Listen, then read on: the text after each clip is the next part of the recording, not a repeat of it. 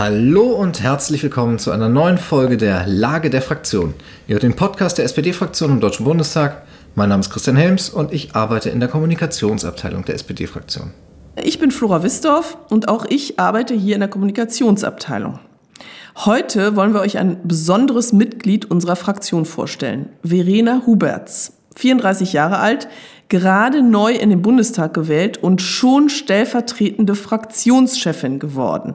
Herzlich willkommen, Verena. Hallo zusammen und freue mich, hier dabei zu sein. Verena, so ein Aufstieg ist in der Politik für eine junge Frau eher ungewöhnlich. Viele ältere, erfahrene Männer hätten den Job wahrscheinlich auch sehr gerne gehabt, den du jetzt hast. Wie hast du das geschafft? Ja, auf der einen Seite gehört in einen Umbruch und Aufbruch, den wir ja jetzt haben nach der Bundestagswahl. Wir haben Olaf Scholz als Kanzler, der direkt gesagt hat, ich will ein paritätisch besetztes Kabinett. Gab es ja auch noch nicht. Also Kabinett, also die Ministerien, genauso viele Frauen wie Männer sollen Minister oder Ministerin sein. Und in unserer Fraktion, und ich finde das auch immer noch mal ganz wichtig zu sagen, wie funktioniert denn eigentlich so eine Fraktion? Weil nicht jeder ist ja so tief drin wie wir. Alle Bundestagsabgeordnete bilden ja die S P D-Fraktion, wenn sie das S P D-Parteibuch haben. Und da gibt es ja zweihundertsechs und von den zweihundertsechs sind hundertvier erstmalig und neu dabei, also mehr als die Hälfte.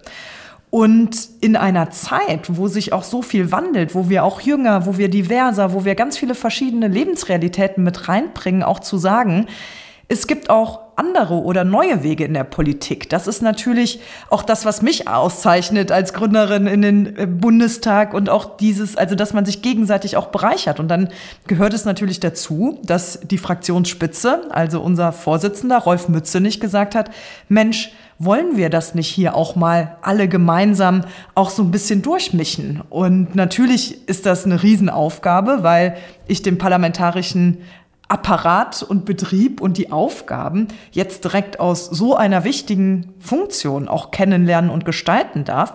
Und als Rolf Mützenich mich gefragt hat, habe ich natürlich direkt auch Ja gesagt, weil ich finde, wenn sich Möglichkeiten ergeben, zugestalten und Verantwortung zu übernehmen, da muss man auch mal springen, auch wenn es natürlich ganz, ganz große Themen sind. Und so kam das.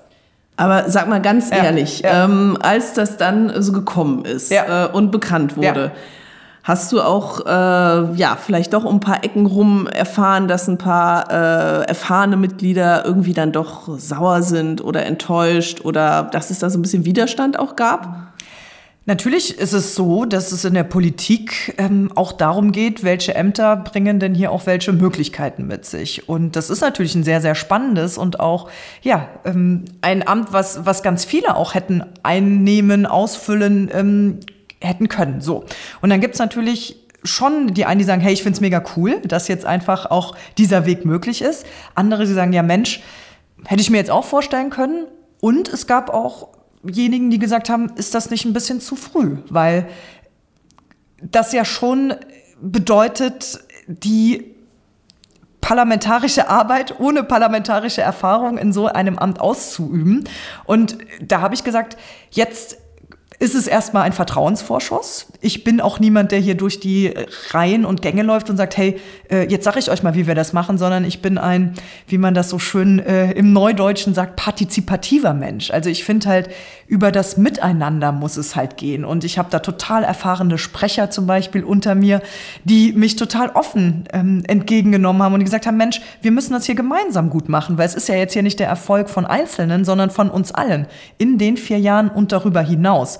Und da bringt es halt jetzt nichts, irgendwie mit Ellenbogen zu sagen, ja, das hätte ich jetzt aber mal gerne lieber selbst gemacht. Und das verstehe ich auch total. Und deswegen habe ich gesagt, lasst uns in zwei Jahren, wenn wir wieder wählen, dann könnt ihr auch beurteilen, habe ich das gut gemacht und wie lief es denn? Wenn du gerade sagst, dieses, ist das nicht vielleicht ein bisschen früh, hat man dich das an irgendeiner Stelle mal spüren lassen? Hast du es irgendwo gemerkt?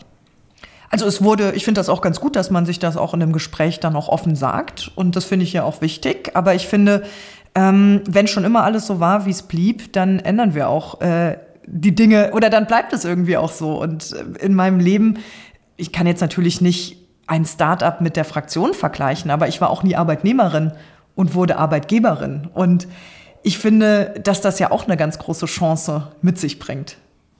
Wie war das denn, also wenn wir jetzt nochmal zurückblicken, ja. äh, nach der Wahl? Ja. So, dann bist du hier angekommen, du hast schon Ähm, äh, dich für die S P D ja vorher engagiert. Natürlich hast du ja Wahlkampf gemacht und so weiter, aber du warst eben, äh, kommst ja doch aus einer anderen Welt erstmal, so als, als Gründerin, Unternehmerin. Wie, wie waren denn da für dich am Anfang die Eindrücke, als, als du hier ankamst, äh, ja, hier im Bundestag? Und ähm, also war das eher so, äh, oh mein Gott, ist das hier alles äh, noch ein bisschen altmodisch vielleicht auch und ähm, ein bisschen schwieriger für junge Frauen? Ähm, oder hat dich überrascht vielleicht sogar, dass es doch ganz offen ist? Also wie, wie war das so? Also erstmal war es natürlich ein total emotionaler Start. Wir hatten Sonntag das Ergebnis dann der Bundestagswahl. Ich habe das Direktmandat geholt nach neunzehn Jahren, C D U-Hand wieder für die S P D. Ich habe mich aber nicht getraut, meinen Koffer schon zu packen, weil ich dachte, puh, äh, man weiß ja nie, ne? ähm, ob es klappt oder nicht, selbst mit einem guten Listenplatz, wenn dann alle anderen direkt gewinnen und man selbst vielleicht nicht. Und diese Unsicherheit, nie zu wissen, wo stehe ich denn eigentlich, auch wenn man natürlich selbst dran glaubt. Das heißt, es ging tatsächlich montags morgens nach Berlin. Und man ist erstmal total total übermüdet und mit den ganzen Eindrücken dann hier ähm, angekommen, und die Fraktion kam schon direkt Dienstag zusammen, und dann war das erstmal ein, ja, es hatte sowas von Start und Neuanfang und überwältigt, demütig hier zu sein und die das irgendwie langsam zu realisieren, dass wir jetzt Mitglied des Deutschen Bundestags sind. Und dann ging das eigentlich relativ schnell auch los mit den Koalitionsverhandlungen, wo ich mit dabei sein durfte bei der A G eins, Verwaltungsmodernisierung, unter anderem bei uns das Thema Planungsbeschleunigung. Und das war, glaube ich, auch der genau richtige Start, weil man gemerkt hat, man ist zehn Tage irgendwie zusammen in einem Raum, sowohl mit den eigenen Mitgliedern der Verhandlungsgruppe, also ein Thomas Kutschaty aus Nordrhein-Westfalen, ein Dirk Wiese, eine Marianne Schieder, die ja jetzt Kolleginnen und Kollegen sind, zwei von denen im Fraktionsvorstand, aber auch mit Britta Hasselmann bei den Grünen, die bei uns in der Gruppe war, die jetzt Fraktionsvorsitzende ist, oder ein Konstantin Kuhle. Da lernt man sich natürlich sehr gut kennen und, und das war für mich auch ganz wichtig, für mich auch zu merken, an dem Tisch bin ich jetzt nicht fehl am Platz, sondern hier wird auch mit Wasser gekocht. Und ich habe auch eine ganz andere Perspektive mit reingebracht, die natürlich, wenn ich hier zehn Jahre bin oder länger oder fünf oder was auch immer, jeder bringt ja immer so seinen eigenen Blick mit, und meiner ist eben ein sehr pragmatischer und unternehmerischer, und das hat sich eben sehr gut bereichert, und deswegen war das auf jeden Fall der erste gute Start. Und das Thema, wie es ist, als Frau hier anzukommen, also ich glaube, Kolleginnen und Kollegen, die jetzt mit Kindern hier ankommen, das ist eine Riesenherausforderung, weil wir eben irgendwie einen Kinderraum haben und Bärbel Bas da jetzt auch als Bundestagspräsidentin noch mal viel mehr auf das Thema Vereinbarkeit auch eingeht. Denn der politische Betrieb, das hat mich eher überrascht. Es geht halt hier morgens um sieben los mit dem ersten parlamentarischen Frühstück, gerade weniger wegen der Pandemie, obwohl wir es ja eigentlich nicht ansprechen wollten. Aber ähm, das heißt, das ist ja schon irgendwie so ein, so ein Dauerbetrieb, auch sehr wenig planbar. Und ähm, da äh, hat mich eher nochmal die Komponente überrascht. Aber dass ich jetzt hier als äh, junge Frau natürlich noch in der Minderheit bin. Wir sind ja, ich müsste mal die aktuellen Zahlen gucken, äh, ja noch nicht paritätisch im Parlament, ne? Und das muss ich auch nochmal mitändern, dass mehr Frauen, da sind wir in der S P D natürlich vorne, weil wir quotierte Listen haben, aber andere Parteien, die sind da doch nochmal ganz anders aufgestellt, und das merkt man schon.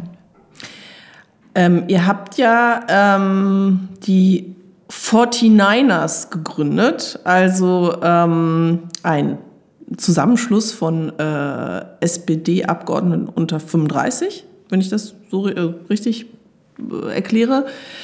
Ähm, ja, warum eigentlich?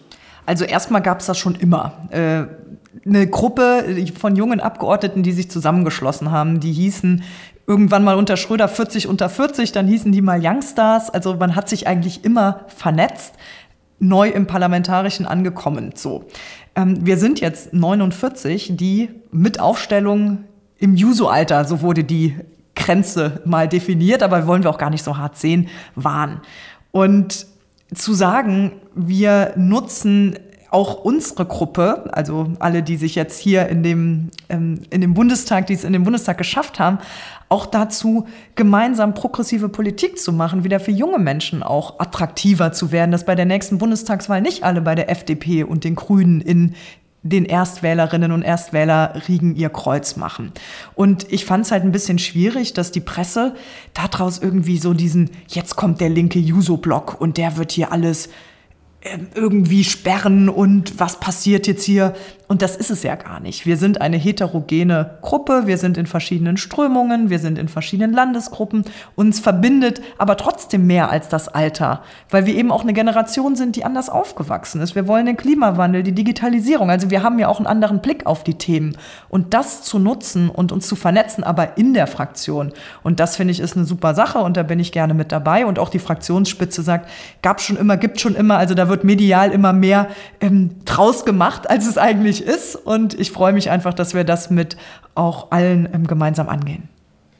Es ist eben schon gesagt, ihr habt da recht deutlich das Ziel formuliert, die S P D wieder zur Nummer eins auch bei den Jungwählern zu machen. Genau. Ähm, auch schon gesagt, äh, bei der letzten Bundestagswahl waren es halt auch viele, die ihr Kreuz bei den Grünen oder der F D P gemacht haben. Was wäre denn deine Erklärung dafür, warum das so ist? Also natürlich äh, die Grünen ganz klar. Wir haben nur noch eine letzte Chance, hier den Planeten zu retten. Und das ist natürlich der Punkt, ähm, den die Grünen natürlich als Partei am stärksten nach vorne stellen. Und ich meine, das steht ja schon im Namen, ne? Also man muss sich ja auch immer noch mal in der Politik überlegen. Deswegen war unsere Bundestagswahlkampagne ja auch so stark, weil sozial, also das nochmal als Markenkern der S P D auch rauszukristallisieren. Und sozial ist natürlich auch, dass wir auf die Umwelt Acht geben, nicht nur auf die Menschen miteinander, aber ähm, da wirklich nochmal stärker zu werden. Bei der F D P habe ich mal eine interessante Analyse gelesen. Und zwar die Art und Weise, wie die Wahlkampf gemacht haben, war natürlich sehr schlau. Die waren auf Twitch, die waren mit YouTubern unterwegs, die dann sehr vehement auch für diese Digitalisierung, diesen Fortschritt jetzt geworben haben. Aber da muss man natürlich auch nochmal hintergucken. Wenn da gewisse Influencer werben für eine F D P, geht es natürlich denen jetzt nicht nur um die Digitalisierung, sondern das sind ja auch schon teilweise Multimillionäre, die sich Gedanken machen, was passiert denn hier eigentlich mit meinen Steuern? Und Die, S- äh, die F D P hat ja eben da auch äh, ein paar Dinge im Programm ähm, und äh, da ist es, glaube ich, auch nicht alles nur altruistisch um die Digitalisierung gegangen, aber die haben es natürlich sehr schlau gemacht, diese Kanäle auch zu bespielen. Deswegen finde ich es gut, dass wir als S P D auch auf TikTok sind, weil jetzt nur zu sagen, auf Facebook und Instagram erreichen wir alle, man muss ja multimedial Zielgruppen ansprechen und für die jungen Wählerinnen und Wählern, Wähler müssen wir das halt nochmal ja, besser hinbekommen, aber es geht nicht nur um Ansprache, sondern auch natürlich auch um die Botschaften, die ganz klar sein müssen. Du, du hast ja eben schon gesagt, euch bei diesen neunundvierzigern, euch verbindet mehr als, als nur jetzt das Alter. Ähm, geht's denn, also habt ihr auch so einen, so einen neuen Politikstil vielleicht? Also wenn man so traditionell an, an Politik äh, denkt, äh, hat man ja immer noch so das Bild von äh, Hinterzimmern und, und irgendwie Männerbünde und, und äh, solche, ja, solche Praktiken. Ähm, Ist das bei euch anders ähm, und kann man das überhaupt anders machen? Weil irgendwie muss man sich ja Vertraute suchen und ähm, Verbündete suchen. Und die Frage ist ja, wie geht das überhaupt anders? Stil ist in der Tat ein ganz wichtiges Thema. Wir haben das sogar auch definiert für uns, dass wir auch einen anderen Stil miteinander pflegen wollen, weil das hat ja auch die Verhandlungen oder den Start der Ampel ausgemacht, dass man eben nicht drei Minuten später alles im Ticker auf Bild oder Spiegel lesen kann, sondern dass man sich vertraut, dass man auch selbst die eigene Überzeugung mal überwindet fürs große Ganze und auch anders kommuniziert und nicht mehr so dieses Haut drauf oder im Hinterzimmer, wer ähm, haut hier wem irgendwie über welchen Weg nochmal was äh, mit rein. Und das ist natürlich ganz, ganz wichtig, dass wir auch diesen Stil im konstruktiven Miteinander pflegen, auch kritisch natürlich diskutieren, aber dieses Vertrauen auch miteinander aufbauen und gemeinsam im Sinne der Sache die S P D und unsere Arbeit auch weiterentwickeln. Ja. Wenn du diesen äh, neuen Stil gerade mit äh, Blick auf die Koalitionsverhandlungen ansprichst, das ist in so einem Koalitionsvertrag ja auch ein bisschen leichter umsetzbar. Ne? Da findet man vielleicht nochmal so Kompromissformulierungen oder kann Themen aussparen. Und jetzt in der politischen Wirklichkeit werden ja schon so ein paar Konfliktlinien wahrscheinlich auch im Alltag deutlicher. Hast du das Gefühl, dieser neue Stil trägt auch darüber hinweg? Also natürlich müssen wir uns alle auch wieder darauf besinnen. Wir sind natürlich drei unterschiedliche Parteien. Ähm, jeder hat auch ein Wahlprogramm, was wir jetzt natürlich nicht zu hundert Prozent irgendwie umsetzen können, wie zum Beispiel unser Zukunftsprogramm. Natürlich gehört es hinzu, dass man auch um Ideen rangelt. Wir haben zum Beispiel gerade den Heizkostenzuschuss. Ne? Da haben wir natürlich eine andere Einstellung als S P D ähm, vielleicht oder eine Vorstellung. Aber das ist ja eben auch genau das Spannende, dass man auch in dieser Diskussion dann um die beste Idee ringt. Und der Koalitionsvertrag ist ja erstmal eine Leitplanke und jetzt wird ausdefiniert. Aber natürlich wird es auch Erfolg ähm, unserer Regierungsarbeit wird damit stehen und fallen, ob wir auch diszipliniert sind und jetzt nicht jeder ähm, versucht, das Maximale für sich rauszuholen. Natürlich ist das ja immer die Intention, aber wir müssen ja zusammenfinden und wir tragen jetzt nicht die Themen bei der Talkshow aus, sondern dafür gibt's Es gibt wirklich in der Politik, das hat mich auch überrascht, so viele Koordinierungsrunden.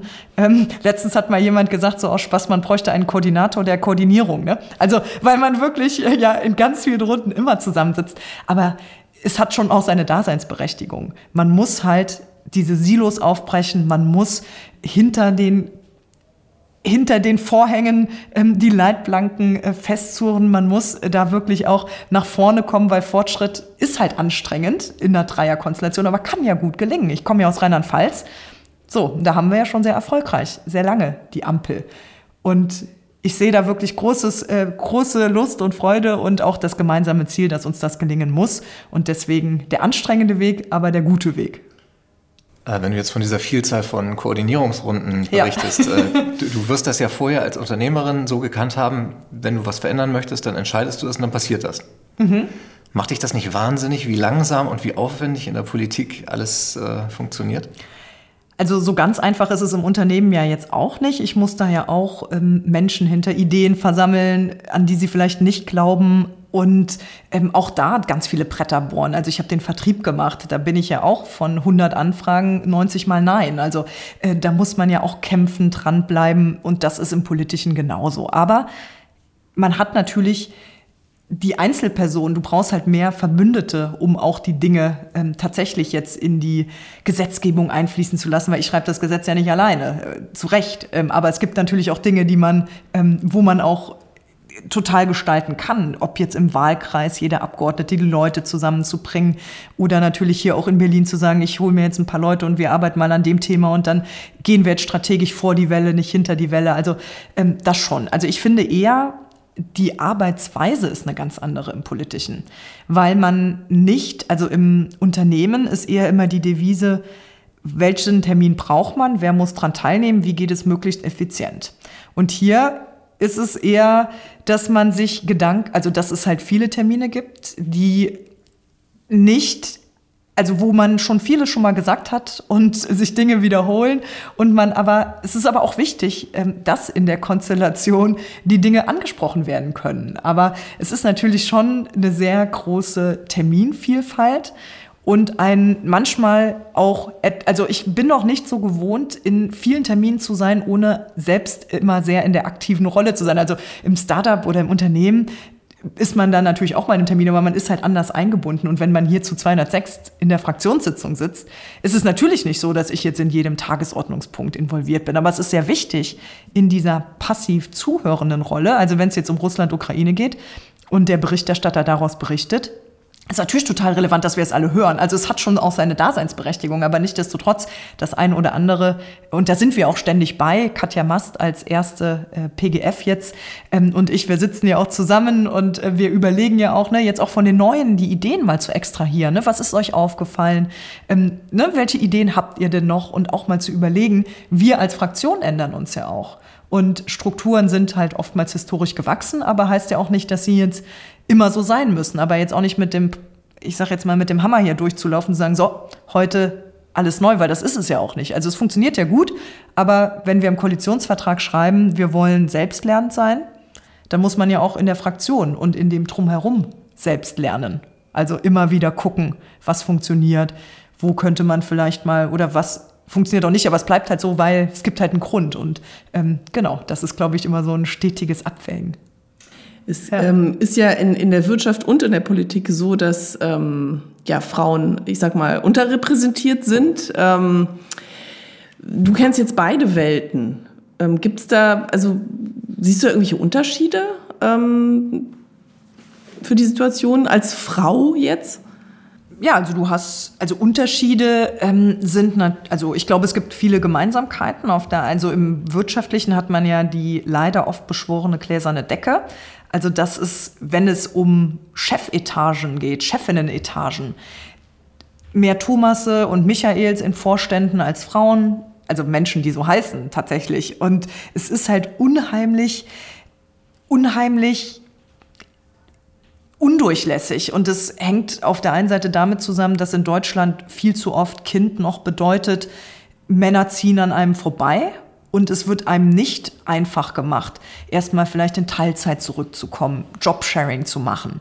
Also das ist ein, ein Thema, was auf jeden Fall sich auch mal ändern muss. Wir hatten ja jetzt auch letztes, in der letzten Legislaturperiode erstmalig geändert, dass Vorstände überhaupt eine Elternzeit nehmen dürfen oder eine Pflegezeit. Vorher musste man einfach das Amt ruhen lassen, weil das gar nicht vorgesehen ist. Also vieles, was wir haben als Gesellschaft, als Familien, als Frauenrechte, die sind halt noch geprägt von Rollenbildern der siebziger Jahren. Und ich glaube, im Politischen, und vielleicht kommen wir da auch nochmal auf das Thema Familie ähm, zu, wann findet der Ortsverein statt? Um achtzehn Uhr dreißig oder neunzehn Uhr. So. Wenn ich jetzt ähm, vielleicht in einem Alter bin, wo ich mich politisch engagieren möchte, also wir haben jetzt auch viele Kolleginnen, die sagen, ich habe jetzt meine vier Kinder gekriegt und jetzt bin ich im Politischen, weil jetzt kann ich. Ne? Also wir müssen es hinkriegen, dass es auch gemeinsam geht. Und viele Kolleginnen und Kollegen, Männer und Frauen, versuchen eben auch genau das hinzubekommen. Aber da muss sich natürlich auch der Prozess und der Weg, wie, ja, wie man das vereinen kann, irgendwo mal ein bisschen ändern. Denn es findet am Wochenende der Parteitag statt. Es sind natürlich auch die zwischen Wahlkreis und Berlin pendelnd. Also man muss da natürlich schon sehr viele Extrameilen gehen, um das irgendwie hinzubekommen. Und in der Wirtschaft ist es eigentlich auch fast ähnlich, weil die Kinderbetreuung und Co. in diesem Land ist ja auch noch nicht so, dass jeder ganz easy einen Kita-Platz findet. Dass man auch mal um siebzehn Uhr dreißig noch das Kind abholen kann, weil die Schließzeiten ja auch, wir sind ja nicht in Skandinavien, ne? Wo man irgendwie dann auch nochmal kulturell, also neben den Schließzeiten ist es in Skandinavien ja auch so, wenn ich da um sechzehn Uhr das Kind von der Kita abhole, da rollt keiner mit den Augen, weil alle sagen, hey, mega gut, du übernimmst Verantwortung. Und hier denkt man so, Präsenz, wer ist da? Wer ist hier noch wo was am Machen? Das hat ja auch mit Homeoffice ganz viel zu tun. Und deswegen, glaube ich, brauchen wir Rollenvorbilder, aber wir brauchen auch andere Rahmenbedingungen wie die Frauenquote, damit sich Unternehmen auch anstrengen. Erst dachte ich auch, der Markt regelt es und wenn man gut ist, schafft man es schon. Aber das ist einfach so festgefahren und wenn sich die Unternehmen nicht anstrengen müssen per Gesetz, dann machen sie es auch nicht von sich aus. Hast du das denn auch selber mal erlebt, dass Männer an dir vorbeigezogen sind? Oder ging das bei dir immer, ich meine, du hast dein eigenes Unternehmen gegründet, ähm, da hast du natürlich einfach selber entschieden, aber äh, dennoch in, in, so in deinem, äh, deiner Laufbahn.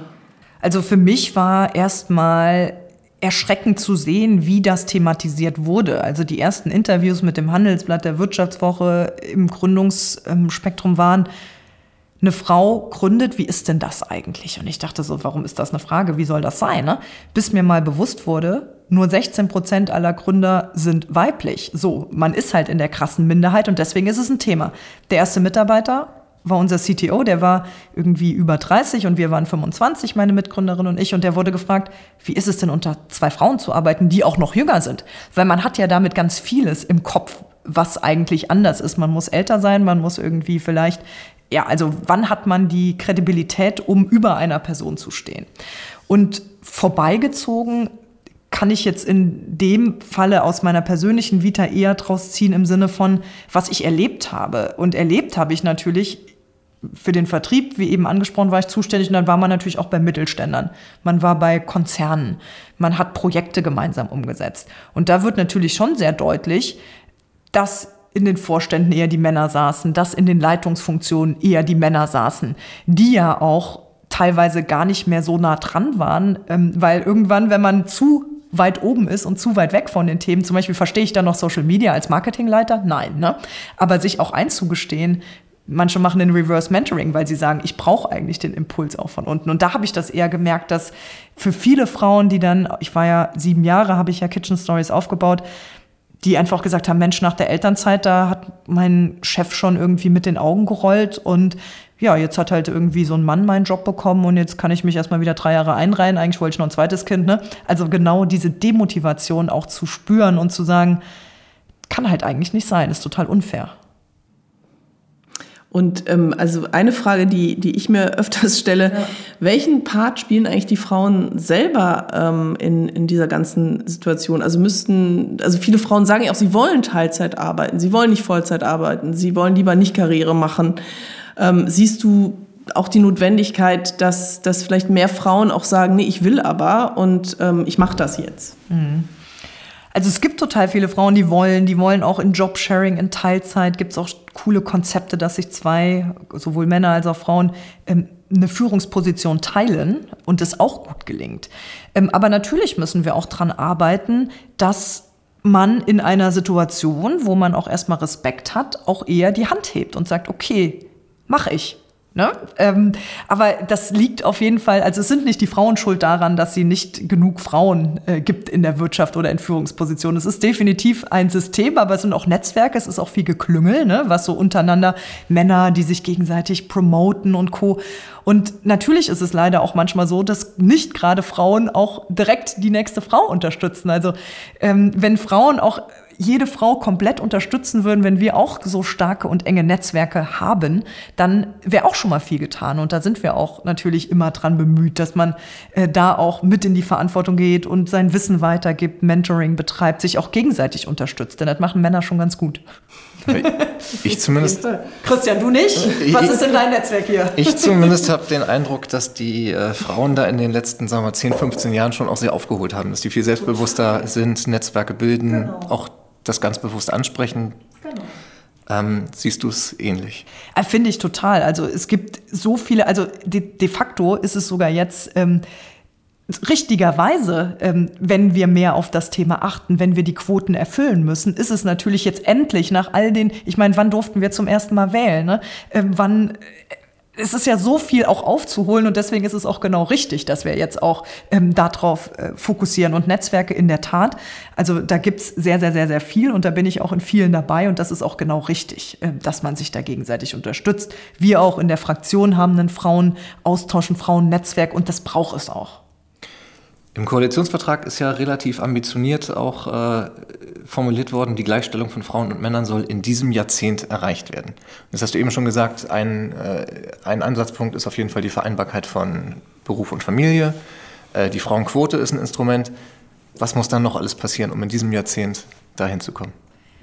Natürlich brauchen wir die Männer, die mitmachen. Also wenn jetzt Elternzeit ist, dann wäre es halt schön, dass nicht der Mann zum Schluss die zwei Monate macht, ähm, sondern äh, vielleicht auch ähm, mehr mit in die Verantwortung geht, was ja auch gerade schon sehr viel passiert. Und Familie ist ja nicht immer nur Frau-Mann. Ich finde, das ist auch nochmal ganz wichtig, dass wir auch Ehen von... Ähm, Zum Beispiel zwei Frauen, da wird ja jetzt auch ganz viel ähm, im Koalitionsvertrag geregelt, dass auch beide Mütter sein können. Also wie Gleichstellung bedeutet ja eben auch, dass wir die Lebensrealitäten auch nochmal ganz anders äh, jetzt auch verankern, auch gesetzlich. Equal Pay ist natürlich ein ganz großes Thema. Also dass eine Frau immer noch weniger Geld bekommt als ein Mann für dieselbe Tätigkeit. Das geht nicht. Und daneben geht's aber natürlich auch nochmal um ganz andere Aspekte. Also wie kann ich selbstbestimmt mein Leben leben? Also Abschaffung zweihundertneunzehn a, also Schwangerschaftsabbrüche. Da nicht zu sagen, wir als Staat äh, sehen das unter strafrechtlichen Aspekten. Und natürlich gehört auch zur Wahrheit, dass Gewalt gegen Frauen nicht nur physisch, sondern auch im Netz wahnsinnig zugenommen hat. Ich war da in Trier bei uns im Frauenhaus und habe mir ähm, das auch äh, tatsächlich auch mal mit Betroffenen gesprochen. Und das ist ja eine Spirale, die fängt bei den Männern an und die vererben das Verhalten. Also die wollen tatsächlich hin in die Prävention und die Söhne, die eben lernen müssen, dass nicht Gewalt in Ordnung ist und diese Spirale mal aufzubrechen und deswegen nicht die Probleme, die wir am Ende lösen, die müssen wir auch lösen, aber wir müssen viel vorher anfangen in der Prävention und uns natürlich auch nochmal anschauen, welche Arbeiten übernehmen eigentlich Frauen, also von der Care-Arbeit, die, also die Kinderbetreuung, Pflegebetreuung ist halt eben ganz klar meistens leider noch in Frauenhand und die Frauen üben natürlich noch verstärkt auch die sozialen Berufe aus. Guckt man sich die an, weniger Bezahlung in der Ausbildung, wenn überhaupt. Da haben wir aber ja auch einen großen Schritt gemacht und natürlich sind sie ähm, schlechter bezahlt als jetzt die technischen Berufe. Und da muss auch für uns als, als Land und als Staat, was ist uns denn wie viel wert? Wir müssen uns doch um die, also ich kann ja selbst auch im Krankenhaus liegen, ich habe selbst Kinder im Kindergarten, also das muss doch eigentlich ein sehr sowohl von den Arbeitsbedingungen als auch von der Entlohnung ein sehr wertgeschätzter Beruf sein. Und das gehört auch zu einer Gleichstellung. Also, dass wir jetzt hier irgendwie nicht die guten Jobs haben, die alle super bezahlt sind und die anderen, wo man sich mal drum kümmert. Und ich hatte mal ein sehr bewegendes Buch gelesen, Unsichtbare Frauen. Ist sehr datenbasiert, aber wenn man auch guckt, wie in der Forschung, medizinisch, ne, da werden wir, oder beim Airbag, also viel zu viel wird einfach aus der männlichen Brille gesehen. Und das müssen wir aufbrechen. Und das ist die wahre Gleichstellung dann. Und ihr nickt gerade ganz, ganz happy mit. Deswegen hoffe ich, dass ihr auch auf dieser Mission unterstützt. Selbstverständlich. Sehr gut. Äh, Verena, hast du denn äh, selber in deinem Leben mal Diskriminierung aufgrund deiner Weiblichkeit erlebt? Gibt es da irgendeine, eine, irgendwas, was dir mal widerfahren ist? Oder sagst du, ich habe einfach immer Glück gehabt, das lief immer einfach wie am Schnürchen. Ich habe das gar nicht erfahren. Ich habe das vielleicht bei anderen gesehen, aber äh, bei mir selbst, mir selbst ist das gar nicht so widerfahren. Ja, ich glaube, dadurch, dass ich den unternehmerischen Weg gewählt habe, ähm, habe ich ähm, natürlich jetzt nicht in so einem Konzernumfeld oder sonstiges ähm, mich einfügen dürfen, sondern konnte halt selbst auch gestalten. Und Diskriminierung eher im Sinne von Diffamierung. Also wenn ich mit meiner Mitgründerin bei der Barbara Schöneberger sitze und dann kriege ich ganz viele Nachrichten bei Instagram, was wollen die da, die sollen an den Herd, ne, so. Oder äh, zwei Frauen, die gründen und dann noch was mit Kochen. Oder auch die ganzen Hassnachrichten, die man natürlich auch bekommt, die eher von Männern, muss man ja leider sagen, und sexualisiert sind. Also das tatsächlich, ähm, in, da merkt man dann schon, dass Frauen doch einiges mehr ertragen müssen. Oder wie wohl fühlt man sich, wenn man nachts durch die Straßen geht? Das ist ja auch so ein Sicherheitsgefühl, wo natürlich auch mehr Gewalt auch tatsächlich gegen Frauen äh, passiert. Und da eher, aber weniger, würde ich jetzt sagen, die Diskriminierung im, im wirtschaftlichen Kontext. Wie würdest du denn äh, den, den Zustand in Deutschland beschreiben? Also in der Süddeutschen ist jetzt gerade ein riesiger Artikel, der äh, ja quasi in dem steht, eigentlich herrscht hier immer noch so, so eine Art Patriarchat, ähm, wenn man sich äh, Equal Pay und also, also eher also Unequal Pay anschaut äh, und die ganzen strukturellen Benachteiligungen und so weiter. Würdest du sagen, nee, also das geht mir jetzt zu weit, oder wie, wie würdest du das beschreiben? Ich bin auch gerne für Provokation, also ich würde da schon noch mitgehen, weil da sind wir noch. Also wenn man sich das ganz klassisch und statistisch anschaut, dann kann man das, glaube ich, noch munter mit überschrei- unterschreiben. Wenn wir noch nicht fifty-fifty sind, dann ähm, herrscht ja eins vor und das sind eher die Männer. Aber es ist im Umbruch und das ist ja schön. Da hat Christian ja eben auch darauf hingewiesen. In den letzten zehn Jahren ist wahnsinnig viel passiert und ich bin ja auch nicht in der Politik, um den Kopf in den Sand zu stecken, sondern dafür zu kämpfen, dass es besser wird. Und äh, da ähm, wollen wir doch weg von. Und bis Ende des Jahrzehnts wird es umgesetzt, steht im Koalitionsvertrag. Ich finde den Koalitionsvertrag auch sehr ambitioniert und gut und deswegen haben wir doch einen klaren Arbeitsauftrag. Ich, ich habe noch mal eine Frage, weil, weil du auch gerade gesagt hast, das ist ja alles, äh, also es gibt viel zu tun, ne? Ja. Und du hast hier ja auch viel zu tun. Ähm, du hattest ja dieses Unternehmen gegründet und ähm, das ist ja auch relativ viel wert gewesen. Also du, du hättest es jetzt, glaube ich, wenn ich es richtig verstanden habe, du musst jetzt nicht hier arbeiten, äh, um äh, überleben zu können, sondern du machst das wirklich äh, ganz freiwillig. Ähm, manche würden sich lieber vielleicht ausruhen oder so. Erklär uns doch mal, was dich antreibt, dass du trotzdem das hier auf dich nimmst. Hm. Ja, ich habe so diese zwei Herzen in meiner Brust. Das eine ist das Unternehmerische. Deswegen habe ich ja auch ähm, die Firma gegründet. Und ich löse gerne Probleme. Deswegen ja auch Kitchen Stories, weil ich konnte nicht kochen und wollte was, womit ich dann auch kochen kann, mit Videos und Schrittbildern. Und auf der anderen Seite das Sozialdemokratische. Ich bin in die S P D eingetreten aus einem Moment, ich habe bei Burger King gejobbt als Studentin in Trier und es gab sechs Euro dreizehn. Und Frank-Walter Steinmeier war damals unser Kanzlerkandidat, jetzt ja Bundespräsident. Und er hat an der Porta Nigra gestanden und hat gesagt, warum haben wir eigentlich keinen Mindestlohn in diesem Land? Und ich habe mich auch gedacht, sechs Euro dreizehn, jetzt haben wir ein paar Cent Gehaltserhöhung gekriegt auf der Weihnachtsfeier. Neben mir der Oleg an der Kasse, der muss Frau und Kind damit durchbekommen. Die Frau studierte. Und es war total unfair, weil man halt nicht gut davon leben konnte. Und auf der anderen Seite hat dann leider Schwarz-Gelb die Wahl gewonnen. Und Merkel und Westerwelle haben die Mövenpick-Hotelier-Steuererleichterung auf den Weg gebracht. Und ich habe gesagt, Mensch, wir haben doch andere Probleme als das, als Klientelpolitik. Wir brauchen doch einen Mindestlohn. Und dann bin ich zwanzig zehn in die S P D eingetreten, weil mein Vater war Schlosser und meine Mutter ähm, hat Theologie studiert. Also ich bin irgendwie auch auf Pfarrfesten aufgewachsen und ich habe irgendwie schon immer so den Blick auf nicht mich gerichtet, sondern irgendwie darüber hinaus. Und wenn ich jetzt in der Partei sein wollen würde, äh, wo ich sage, ich will meine Einzelinteressen maximieren, hätte ich wahrscheinlich auch eine andere Partei gewählt. Aber ich bin ja ein Mensch und nicht Unternehmerin. Ich komme nicht aus dem unternehmerischen Haushalt und ähm, habe eben auch immer mitgeschafft, weil mein Vater irgendwann Rückenprobleme ähm, hatte, einen Bandscheibenvorfall, und deswegen habe ich ja auch gejobbt. So, und dieser Antrieb, mehr... Also ich finde, die S P D ist halt die Partei, die auf die vielen guckt in diesem Land. Und ich habe mir wahnsinnige Sorgen gemacht, als wir bei dreizehn Prozent standen und vierzehn Prozent. Und dann ist es ja wie so oft im Leben, manchmal geht eine Tür auf. Die Tür war in meinem Fall, dass Katharina Barley, meine Vorgängerin in Trier als ähm, Mitglied des Bundestags und natürlich Ministerin und allem, nach Brüssel ist. Und die S P D vor Ort in einem offenen Prozess eine Nachfolge gesucht hat. Auch ein bisschen inspiriert aus dem Parteivorsitzendenverfahren.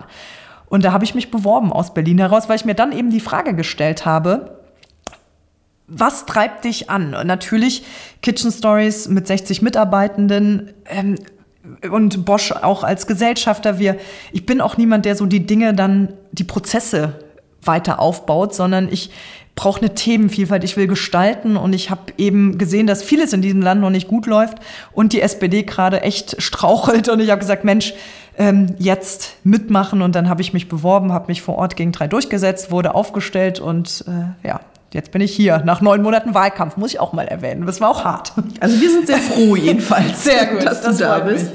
Wo du, wo du gerade Themenvielfalt sagst, bei uns ist es ja so organisiert, dass den Fraktionsvizes auch bestimmte Themen zugeordnet ja. sind. Bei dir sind das, ich muss auf den Zettel gucken, Wirtschaft, Bauen, Wohnen, Stadtentwicklung, Tourismus, Kommunales. Richtig. Was wusstest du denn bis vor zwei Monaten zum Beispiel über Tourismus? Also anders gefragt, wie arbeitet man sich auch in Politikfelder ein, die vielleicht nicht vorher Kernbereich dessen waren, womit man sich beschäftigt hat? Also beim Tourismus ist es ja tatsächlich auch so, dass er mich sehr persönlich betrifft, weil mein Wahlkreis hat die Porta Nigra, das Karl-Marx-Haus, also Trier als älteste Stadt Deutschlands. Aber trotzdem sagen immer noch sehr viele Menschen, wenn ich über Trier rede, wo? Und es ist halt, wir vermarkten uns halt leider auch manchmal etwas zu demütig und nicht in Erlebnisketten, weil wir haben auch den Wein, wir haben irgendwie Luxemburg, Frankreich vor der Haustür, die Quattropole, und deswegen hat Tourismus, Tourismus mich halt immer schon sehr interessiert, auch natürlich als Betriebswirtin. Wir haben auch mit Lufthansa ähm, bei Kitchen Stories gearbeitet, also da hatte ich schon einen Bezug zu. Ähm, ich glaube, die Herausforderung besteht eher, sich sehr detailliert in Themen einzuarbeiten, weil die Metaplanken, ich glaube, dafür sind wir alle Politikerinnen und Politiker genug, dass wir alle zu allen Themen schon irgendwo was sagen können. Aber die Herausforderung ist dann eher, wenn ähm, dann das BauGB, also wenn wir jetzt irgendwie das Baurecht überarbeiten, ich habe ja jetzt auch noch kein Planfeststellungsverfahren mitgemacht, sich da dann reinzufuchsen. Aber dafür, und das ist wirklich toll im Politischen, man hat so viel Unterstützung. Also wir haben tolle Referenten, Referentinnen, Mitarbeitende. Und man wird ja wirklich sehr schnell aufgeschlaut mit Sprachzetteln und Vorbereitungen und Vermerken. Aber ich nehme eigentlich am meisten aus dem Austausch mit der Praxis, dass ich einfach mit der Pflegekraft da sitze oder mit einem Bauunternehmer oder mit einem Omnibusbetreiber. Also dieses Ungefilterte. Wenn mir jemand sagt, hey, ich habe jetzt mal die Ersparnisse meiner Rente aufgebraucht, weil es gab keine Corona-Überbrückungshilfe für mich, weil ich durchs Raster fiel.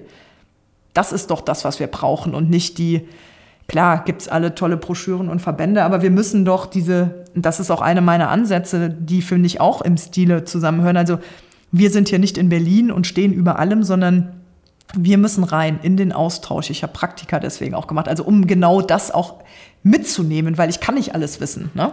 Aber wir müssen uns halt mit den richtigen Menschen und den richtigen Wegen ein Bild bilden können. Wir würden gerne noch, also wir kommen jetzt mal so zum Ende, aber ja. eine Sache würden wir gerne noch wissen. Hast du eigentlich ein Vorbild äh, ja. in der Politik? Also vielleicht ja sogar Angela Merkel als erste Kanzlerin ähm, oder vielleicht äh, fällt dir jemand anders ein?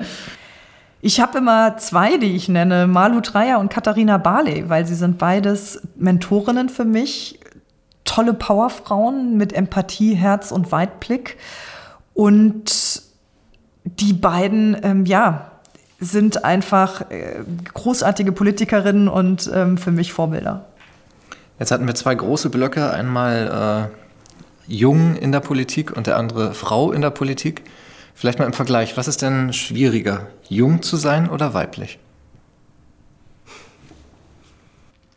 Das ist eine sehr gute Frage. Ich glaube, dass das Thema jung schwieriger ist, weil viele Leute halt noch so diesen Ansatz verfolgen, hast du es überhaupt schon verdient, hier zu sein? Was hast du denn vorzuweisen? In meinem Fall ist das jetzt durch die Gründung und durch die, weil im Startup ist ja eine Lernkurve, die hat man ja viel schneller. Man arbeitet sich ja in Arbeitsrecht, Finanzplanung und Co. ein. Aber wenn junge Kolleginnen und Kollegen, die jetzt zum Beispiel aus der Uni hier direkt reingekommen sind, ähm, da wird schon teilweise irgendwie das reflektierlich irgendwie geguckt und gesagt, äh, Mensch, hättest du jetzt nicht mal fünf oder zehn Jahre arbeiten können. Und ich finde, es macht uns doch stark, dass wir verschiedene Perspektiven hier mit einbringen können, dass wir unterschiedliche Wege haben, Menschen mit ganz viel Erfahrung in Berufen, Leute, die jetzt nochmal mit irgendwie diesem universitären Blick reinkommen und sich da auch irgendwie offen zu halten und jetzt irgendwie nicht das eine gut oder schlecht anzusehen. Und ich finde, wenn ich mir was wünschen dürfte, dann wäre eher, dass das Parlament ein bisschen bunter wäre. Also, dass wir von den Berufsgruppen nicht so viele Juristinnen und Juristen oder Lehrerinnen und Lehrer, sondern ne, wie Claudia Moll, eine Pflegekraft. Also wir brauchen doch auch, weil man ja auch trotzdem, ich finde, man ist immer dann authentisch, wenn man für die Dinge auch irgendwie eine Leidenschaft hat und sich jetzt nicht opportunistisch ein Thema rausgesucht hat, weil ich denke, da mache ich am schnellsten Karriere, ähm, sondern eben auch dafür brennt. Und das tun wir hier. Und äh, deswegen wünsche ich mir auch, dass viel mehr Menschen ähm, ganz unterschiedliche Wege auch in die Politik äh, finden können. Wenn du sagst, du hast selber ein Dreivierteljahr äh, Wahlkampf gemacht, ja. äh, dann äh, heißt das ja auch schon, dass man in der Zeit wenig anderes macht. Das lässt sich doch wahrscheinlich mit vielen Berufen noch gar nicht vereinbaren. Ja, da muss man natürlich tatsächlich dazu sagen, dass meine Situation sehr privilegiert war in Form dessen, dass ich meine Geschäftsführertätigkeit Ende zwanzig zwanzig niedergelegt habe und natürlich durch Kitchen Stories finanzielle Mittel hatte, die mich ermög- die mir ermöglicht haben, neun Monate nicht zu arbeiten, sondern zu sagen, ich mache jetzt Wahlkampf. Ich bin auch so ein Mensch, ganz oder gar nicht. Auch beim Gründen, wenn man das so ein bisschen nebenher macht, wird das nichts, ne? Und natürlich war das eine sehr, sehr wirklich tolle Situation, dass das ging. Ähm, natürlich hat das nicht jeder. Die meisten mussten sich irgendwie freistellen lassen und haben da wirklich vor der Arbeit, nach der Arbeit gerödelt und getan und gemacht. Und es geht aber auch, und das ist auch wichtig, weil wir wollen ja nicht eine Partei sein, die jetzt guckt, wer bringt hier was mit und wer darf kandidieren, sondern es ist ja Demokratie und da müssen wir für alle Lebenslagen ähm, öff- offen sein und eher nochmal als Partei ansetzen, dass wir auch fernab des, und das hat sich ja jetzt auch gezeigt, also dass man nicht mehr zehn Jahre Kreisvorsitzende gewesen sein muss, um dann auch ready zu sein, sondern dass wir auch sagen, es gibt unterschiedliche Möglichkeiten und ich war auch immer politisch im äh, Ortsverein, Vorstand und Co., aber natürlich war ich jetzt nicht Kreisvorsitzende oder Stadtvorsitzende, aber dass man auch ähm, andere Dinge mitbringen kann, denn dann finden auch äh, Menschen wie ich oder andere tolle Kolleginnen und Kollegen hier den Weg in dieses Hohe Haus und in diese großartige Fraktion. Verena, vielen, vielen Dank. Jetzt Danke, äh, kommen euch. wir wirklich zum Ende. Ja. Wir hoffen, dass du hier noch äh, ganz viel verändern wirst mit deinem ja, jungen, weiblichen äh, Blick. Unternehmerischen und, Blick. Auch. Unternehmerischen Blick. Und wir werden das natürlich äh, ja, weiter beobachten. Und wir werden auch bestimmt nochmal äh, miteinander äh, sprechen hier in diesem Podcast.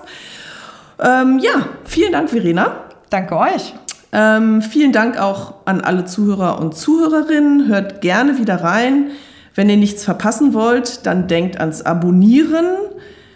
Tschüss, bis zum nächsten Mal. Ciao. Tschüss.